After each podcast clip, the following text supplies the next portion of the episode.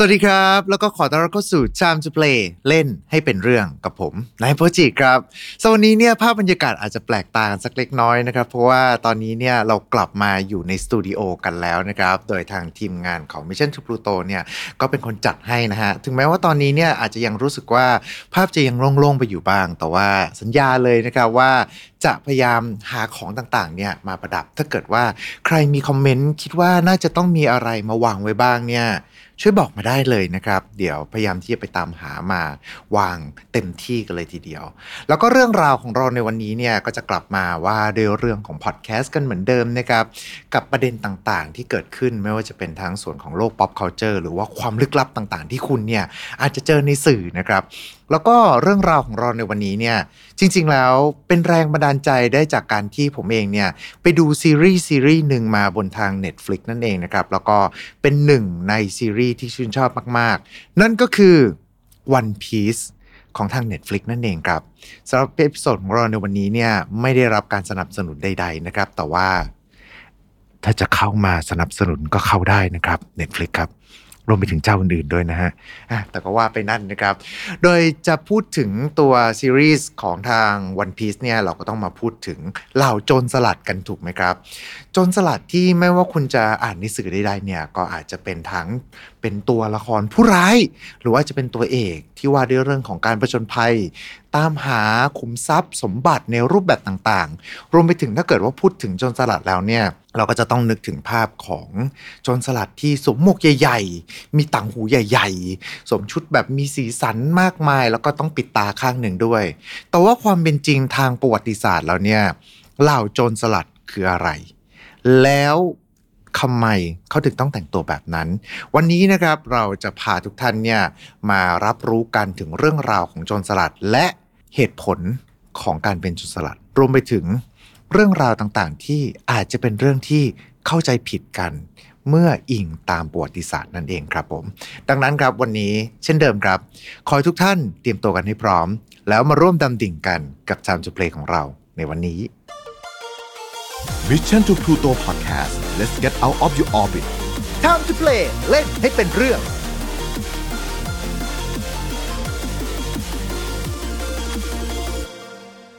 มาพูดถึงเรื่องราวของคำว่าโจรสลัดกันก่อนเลยแล้วกันนะครับ โดยความหมายของโจรสลัดเนี่ยถ้าเกิดว่านับอิงกันจริงๆเนี่ยก็จะหมายถึงบุคคลที่ปล้นหรือว่าโจรกรรมในทะเล หรือบางครั้งเนี่ยอาจจะเกิดขึ้นตามชายฝั่งแล้วก็ท่าเรือต่างๆนะฮะเป้าหมายส่วนใหญ่ของโจรสลัดที่เลือกนั่นก็คือ เรือสินค้าหรือว่าเรือโดยสารครับ โดยในประวัติศาสตร์เนี่ยโจรสลัดเนี่ยตามที่มีการบันทึกเอาไว้ ถ้าเกิดว่านับตัวแรกสุดเนี่ยสามารถสืบย้อนไปได้ตั้งแต่ก่อนยุคคริสตกาลเลยนะครับ เป็นพันปีเลยละฮะก็ว่าได้ โดยในยุคโรมันเองเนี่ยก็มีการบันทึกเอาไว้ถึงการทำสงครามกับโจรสลัดด้วยเช่นเดียวกัน ขนาดที่ว่าจูเลียสซีซ่าครับยังเคยโดนโจรสลัดเหล่านี้เนี่ยจับตัวไปเรียกค่าถ่ายเลยนะครับ แต่ว่าภายหลังเนี่ยก็สามารถที่จะถูกปล่อยตัวออกมาได้ แล้วก็นำทัพกลับมาล้างแค้นได้สำเร็จครับ หรือกระทั่งชนเผ่าไวกิ้งเองเนี่ยถ้าเกิดว่านับตามประวัติศาสตร์แล้วก็นับว่าเป็นโจรสลัดในรูปแบบหนึ่งด้วยเช่นเดียวกัน ที่จะแล่นเรือป้นสะดมในแถบทะเลสแกนดิเนเวียนนะครับ แล้วก็เรียกได้ว่าการบุกของชนเผ่าไวกิ้งเองเนี่ยเชื่อว่าเป็นสาเหตุที่ทางยุโรปมีการเปลี่ยนแปลงรูปแบบของสถาปัตยกรรม สร้างป้อมเพื่อปกป้องแล้วก็ป้องกันการรุกรานจากคนเถื่อน กลุ่มนี้กันเลยก็ว่าได้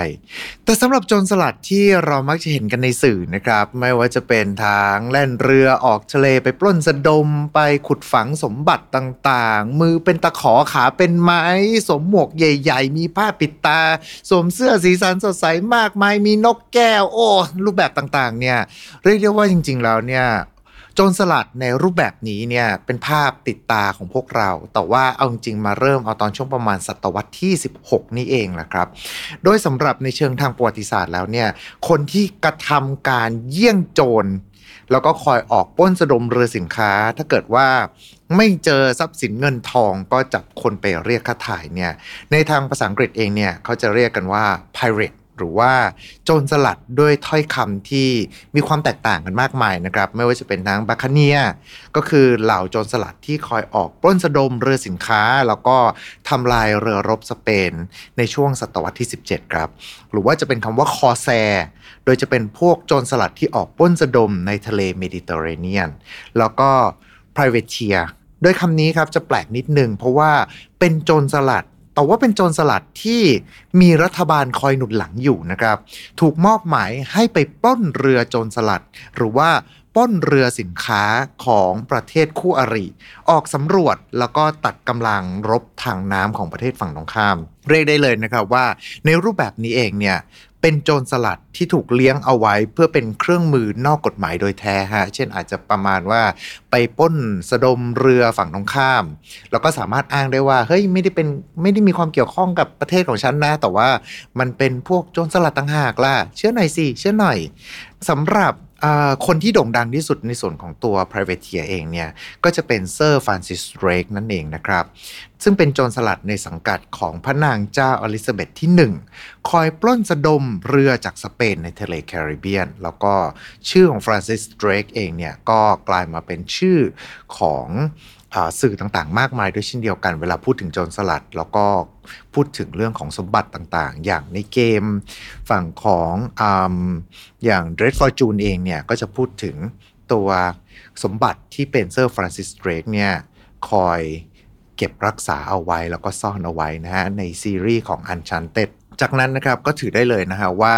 ในช่วงยุคศตวรรษที่ 16 นี่เองแหละครับที่เป็นยุคทองของโจรสลัดเลยก็ว่าได้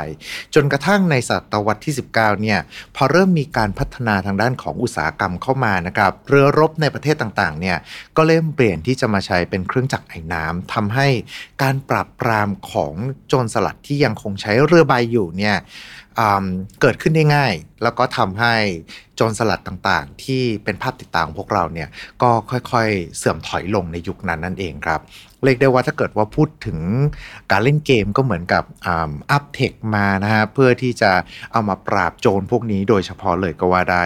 แต่ว่าทุกวันนี้ครับการกระทำอันเป็นโจรสลัดเนี่ยถามว่าถึงแม้ว่าจะหมดไปแล้วตอนช่วงศตวรรษที่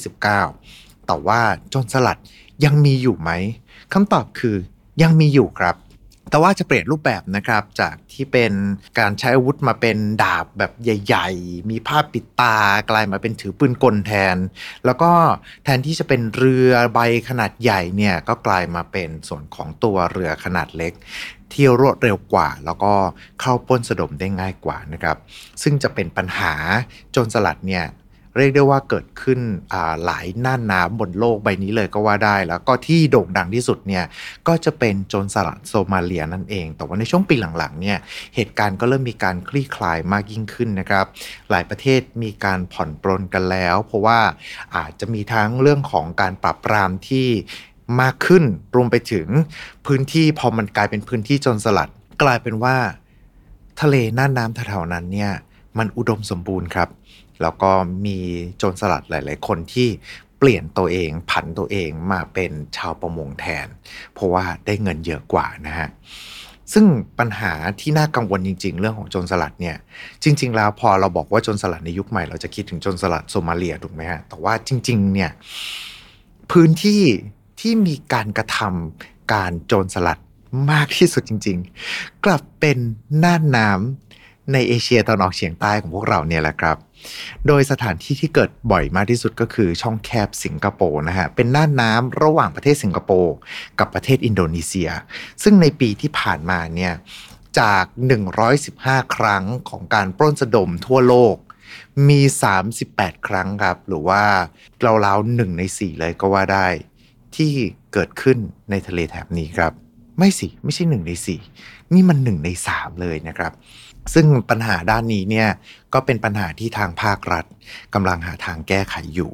แต่ว่าโอเคครับ เรากลับมาว่าในเรื่องของโจรสลัดอย่างที่เราคุ้นตาชินตากันเป็นอย่างดีก่อนละกันนะครับ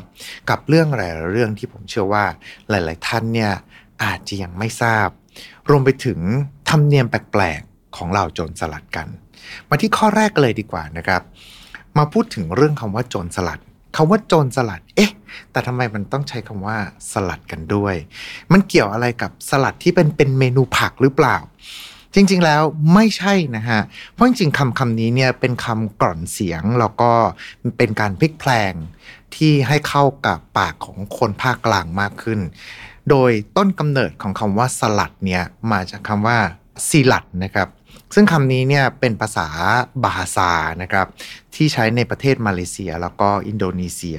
แปลว่าช่องแคบนั่นเองครับ เมื่อเวลาผ่านไปเรื่อยๆเนี่ยซิลัดหรือว่า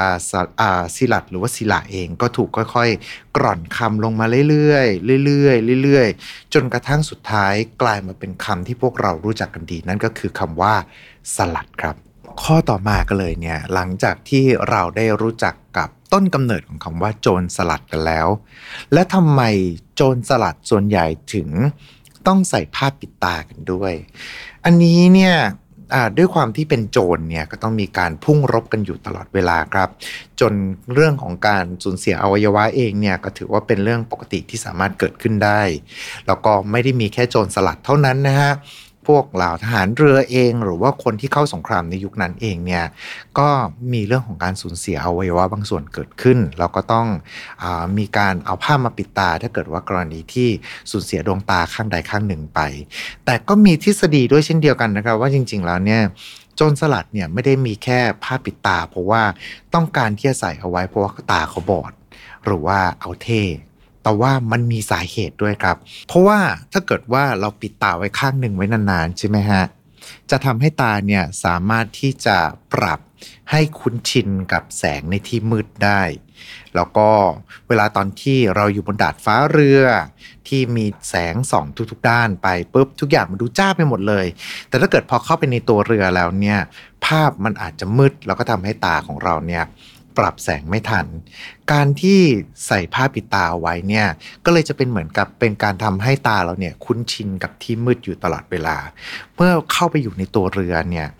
ก็จะถอดผ้าปิดตาทิ้ง แล้วก็ทำให้สามารถมองเห็นได้ชัดทันที ซึ่งเวลาเสี้ยววินาทีเนี่ยอาจจะมีผลกับการรบมาก ๆ แต่ว่าอันนี้เป็นแฟกต์ทางประวัติศาสตร์จริง ๆ เลยนะฮะ แล้วก็ไม่รู้ว่าในยุคนั้นเนี่ยจริง ๆ แล้วเขามีการ ใส่ผ้าปิดตาไว้เพราะว่าเขาเผื่อเอาไว้สำหรับการรบในที่มืดหรือไม่ แต่ในเชิงกลับกันครับ ก็มีคนตั้งทฤษฎีออกมานะว่า มันก็มีตะเกียงแล้วนะ คือถ้าเกิดว่าจะต้องไปลบอยู่ในตัวเรือ แล้วถ้าเกิดว่ามันเป็นที่มืดมากๆ ก็สู้ว่าถือตะเกียงเข้าไปดีกว่าไหม หรือว่าถ้าเกิดว่ามันต้องไปรบกับคนหลาย ๆ คนที่อยู่ภายในตัวเรือ แล้วมันเป็นที่มืด ที่กำลังโดนเขาดักซุ่มรออยู่ มันก็จะมีอาวุธหลายๆอย่าง รวมไปถึงระเบิดด้วยเช่นเดียวกัน ที่สามารถที่จะใช้กวาดล้างภายในตัวเรือได้นะครับ ดังนั้นเนี่ยในเชิงวิทยาศาสตร์แล้ว มันสามารถที่จะใช้งานได้จริง แต่ในเชิงประวัติศาสตร์แล้ว ไม่มีข้อเท็จจริงว่า โจรสลัดใส่ผ้าปิดตาเอาไว้ เพราะว่าเขาเองเนี่ยต้องการที่จะปรับแสงในที่มืดครับ ไปข้อต่อมากันเลยดีกว่านะครับผมนั่นก็คือเรื่องของต่างหูนั่นเองฮะอาจจะแปลกตากันสักเล็กน้อยนะครับ เพราะว่าในยุคนั้นเองเนี่ยคือกระทั่งฝั่งของพวกขุนนางหรือว่าภาพลักษณ์ของผู้ชายในศตวรรษที่ 16 ถึง 19 เนี่ย การที่ผู้ชายจะสวมต่างหูขนาดใหญ่เอาไว้เนี่ย รวมไปถึงเสื้อผ้าที่สีสันฉูดฉาดเนี่ย เอาจริง ๆ แล้ว มันเป็นภาพที่ไม่ค่อยจะเห็นได้บ่อยนัก แม้กระทั่งฝั่งของคนที่เป็นขุนนางเองก็ตามนะครับ แต่ว่าจริงๆแล้วมันก็มีเหตุผลของมันครับ เพราะว่าชาวจนสลัดเองเนี่ยในยุคนั้นเชื่อว่าโลหะจะสามารถช่วยแก้ไขปัญหาสุขภาพต่างๆ ได้ ไม่ว่าจะเป็นทั้งปัญหาด้านสายตาที่อาจจะเกิดขึ้นตามอายุ พอพูดถึงสายตาปุ๊บก็ เอามือมาจับแว่นก่อนเลยทีเดียว หรือว่าแก้เมาเรือครับ แต่ว่าสิ่งที่ดูจะเป็น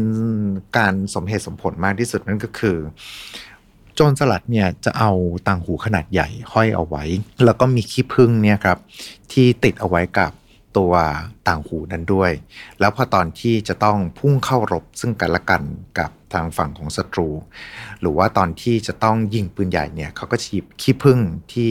ห้อยไว้กับต่างหูเนี่ยมาอุดหูเขาตัวตัวเขาเองเอาไว้นะครับ ถ้าเกิดเกิดเหตุร้ายขึ้นเอง อันนี้จะเริ่มเป็นแฟกต์ละนั่นก็คือต่างหูที่เขาสวมเอาไว้เนี่ยจะเป็นค่าทำศพนั่นเองครับ ในกรณีที่โดน ตกจากเรือแล้วก็ถูกพัดพาไป แล้วก็กลายไปเป็นอาจจะไปเกยฝั่งที่ใดที่หนึ่งหรือว่าการที่ตัวเขาเองเนี่ยรบแล้วก็แพ้มา สุดท้ายแล้วเนี่ยต่างหูมันจะกลายเป็นเหมือนกับค่าใช้จ่ายในการทำศพสำหรับสับปเหร่อที่นำศพของเขาไปฝัง รวมไปถึงที่ต่างหูเองเนี่ยก็มีการสลักชื่อ รวมไปถึงบ้านเกิดเอาไว้ ในกรณีที่ว่า สมมุติว่าถ้าเกิดว่าวันหนึ่งเขาจากไป คนจะได้รู้ว่าเขาคือใคร แล้วก็สามารถที่จะนำศพของเขาเนี่ยไปฝังให้ถูกที่ได้โดยเช่นเดียวกันนะครับ นอกเหนือจากนั้นก็คือเสื้อผ้าสีสันที่ฉูดฉาดต่างหูที่ใหญ่ มันก็เป็นรูปลักษณ์ที่สามารถใช้ข่มขวัญศัตรูได้รวมไปถึงสามารถที่จะแสดงได้ถึงสถานะความมั่งคั่งของโจรสลัดนั้นๆครับ ไปถึงฝั่งของธงของเรือโจรสลัดกันบ้างดีกว่า เรามักจะเห็นกันใช่ไหมว่าพอพูดถึงโจรสลัดกันแล้วเนี่ย เราก็จะต้องนึกถึงธงของโจรสลัดที่เราเรียกกันว่าจอ l ลี่โรเจอร์มันจะเป็นลักษณะของหัวกะโหลก แล้วก็มีกระดูกไขว้เอาไว้ หรือบางทีก็จะเป็นดาบนะครับเจ้าธงตัวนี้เนี่ยปกติแล้วไม่ได้มีการชูธงอยู่ตลอดเวลานะฮะข้อเท็จจริงของทางประวัติศาสตร์คือเหล่าโจรสลัดครับ ตอนแรกเนี่ยเขาจะ ชูธงว่าเป็นเหมือนกับเรือสินค้า เพื่อที่จะหลอกล่อฝั่งตรงข้าม และเมื่อเวลามาถึงตอนที่เขาเนี่ยขับเรือแล่นเรือไปใกล้ในระยะโจมตี ถึงจะเปลี่ยนเป็นธงในรูปแบบของธงโจรสลัด แล้วก็ทำการโจมตีนั่นเองครับ โดยธงรูปแบบนี้เนี่ยสามารถที่จะใช้ข่มขวัญศัตรูได้ หรือว่าใช้แสดงแสงยานุภาพของเรือรบของตัวเองก็ได้ด้วยเช่นเดียวกันนะครับ แต่ว่าเอาจริง ๆ แล้วเนี่ยธงในรูปแบบนี้โจรสลัดในประวัติศาสตร์ไม่ได้ใช้ธงหัวกะโหลกแล้วก็กระดูกไขว้กันทุกคนครับ คือมีรูปลักษณ์ที่หลากหลายมาก ไม่ว่าอาจจะเป็นทั้งรูปลักษณ์ของปีศาจบ้าง หรือว่ามีรูปลักษณ์ธงในรูปแบบของคนกำลังถือดาบต่อสู้กับโครงกระดูกบ้าง และโจรสลัดที่มีชื่อเสียงมากที่สุดคนหนึ่งนั่นก็คือไอ้คราวดำ Blackbeard นั่นเองครับ โดยธงโจรสลัดของกลุ่มนี้เนี่ยจริง ๆ แล้วเป็นรูปปีศาจโครงกระดูก ที่กำลังเอาหอกเสียบเข้ามาในหัวใจนะครับ และเมื่อพูดถึง Blackbeard เองจริงแล้วนะครับประวัติศาสตร์ของโจรสลัดคนนี้เนี่ยก็สามารถที่จะมาเล่าได้อีกตอนหนึ่งกันเลยทีเดียว เพราะว่านอกจากรูปลักษณ์ภายนอกของเขาที่ดูหน้าหวาดหวัน่นมีการไว้เคราวที่ดกดำอยู่ตลอดเวลา ดูแล้วแบบว่าน่ากลัว มีการพก ปืนอยู่ถึง 3 กระบอกให้เห็นกันจ่าๆไปเลยนะฮะว่าพี่พร้อมรบอยู่เสมอ โดยทาง Blackbeard เองเนี่ยจุดที่น่ากลัวจุดหนึ่งก็คือ เขาจะเอาเป็นเหมือนกับชนวนดินปืนครับมาผูกไว้ที่หมวก แล้วตอนที่เขาเองจะต้องมาพุ่งรบเนี่ยพี่เขาก็จะมีการจุดชนวนนะฮะให้เกิดเป็นเหมือนกับควันลอยออกมาจากตัวแกอยู่ตลอดเวลาทำให้ข่มขวัญศัตรูได้ แล้วก็ธง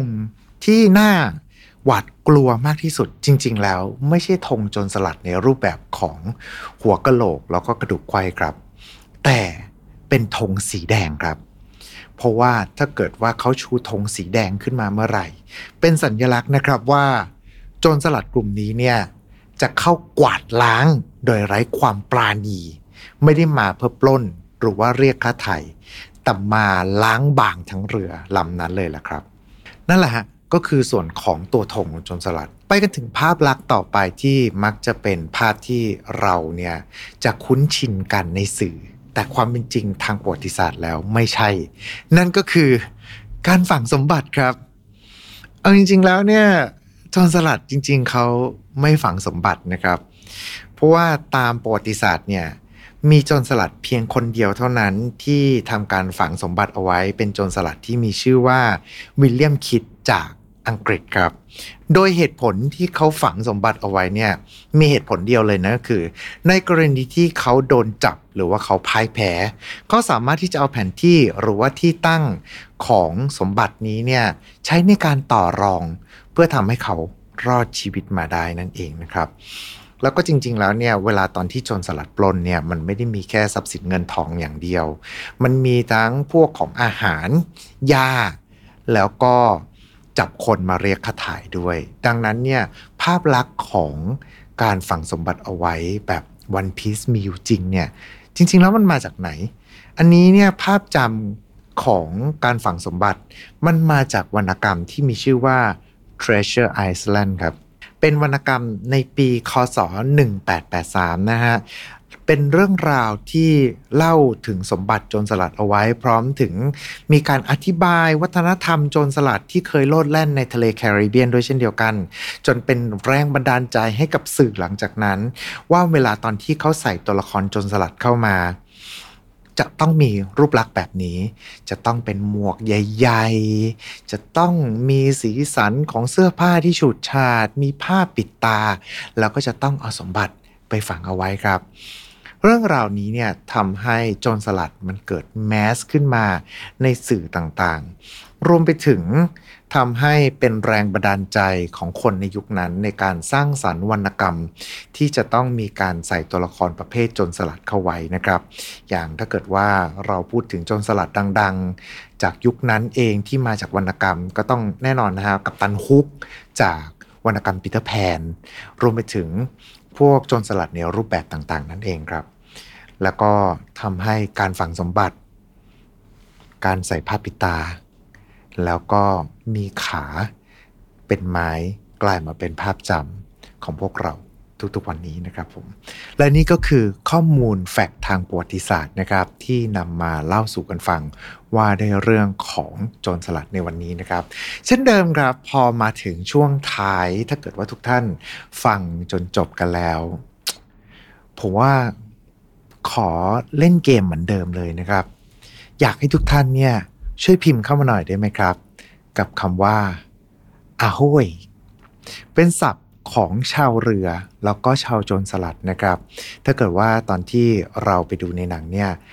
พวกเหล่าชาวเรือแล้วก็โจรสลัดเองก็มักจะชอบพูดคำว่าอาโฮยดังนั้นเนี่ยช่วยพิมพ์มาหน่อยได้ไหมครับอาโฮยจะเป็นภาษาไทย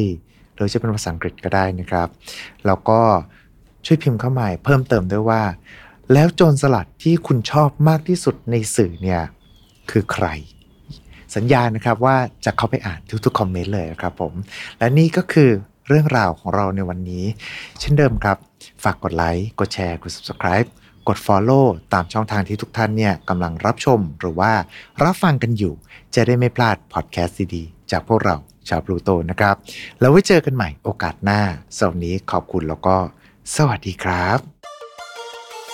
Mission to Pluto Podcast let's get out of your orbit Time to play เล่นให้เป็นเรื่อง